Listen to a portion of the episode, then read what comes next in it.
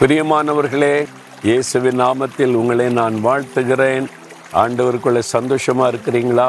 இயேசு கிறிஸ்து உங்கள் மேலே ரொம்ப அன்பும் கரிசனையும் உள்ள ஒரு தேவன்.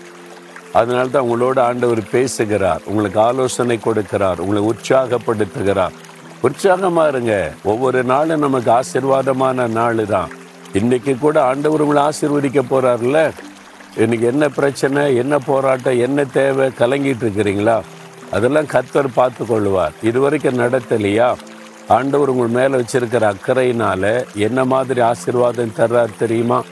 ரோமர் பத்தாதிகார பன்னிரெண்டாம் வசனத்தில் எல்லாருக்கும் கத்தரானவர் தம்மை தொழுது கொள்ளுகிற யாவருக்கும் ஐஸ்வர்ய சம்மனராயிருக்கிறார். அவர் ஐஸ்வர்ய சம்மனர் ஐஸ்வர்யமுள்ள ஒரு பெரிய தேவன் அவர்.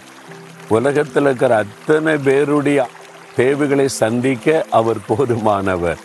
அவ்வளோ பிரம்மாண்டமான தேவன். அவருடைய ஐஸ்வர்யம் அவ்வளோ பெரியது. அவ்வளோ பெரிய ஐஸ்வர்யமுள்ள தேவன் சொல்லுகிறார் உன் தேவை என்ன? உனக்கு என்ன வேணும்? உன் பிரச்சனை என்ன? உனக்கு என்ன தேவை இருக்குது பிள்ளைகளை படிக்க வைக்கணுமா? வீடு கட்டணுமா? பிஸ்னஸ் செய்யணுமா? உன்னுடைய அன்னதன தேவை என்ன? அவர் ஐஸ்வர்ய சம்மன்னர்.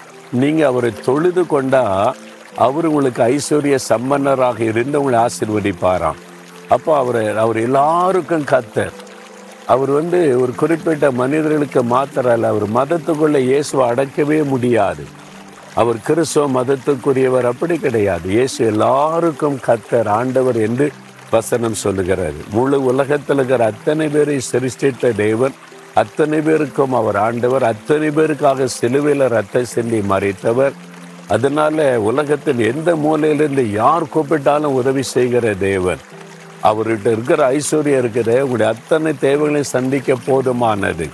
அப்படிப்பட்ட ஒரு தேவன் அவரை தொழுது கொள்ளுகிறவர்களுக்கு அவரை ஸ்தோத்திரம் பண்ணி துதித்து அவருக்கு நன்றி சொல்லி அவரை வாழ்த்தி புகழ்ந்து தொழுது கொள்ளும்போது உங்களுடைய எல்லா தேவைகளும் சந்திக்கப்படும் குறைவுகள் நிறைவாக்கப்படும்.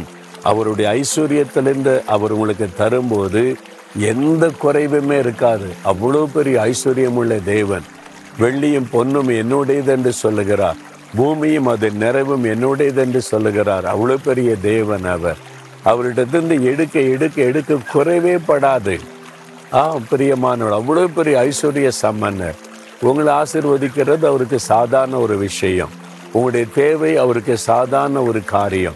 உங்கள் தேவைக்காக தானே கலங்குறீங்க? பிள்ளைகளை படிக்க வைக்க என்ன பண்ண? இந்த வீடு கட்ட என்ன பண்ண? இஎம்ஐ செலுத்த என்ன பண்ண?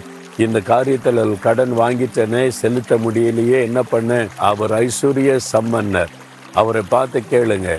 நான் உண்மை தொழில் கொள்றேன் உண்மை சோத்தரிக்கிறேன் ஆராதிக்கிறேன்.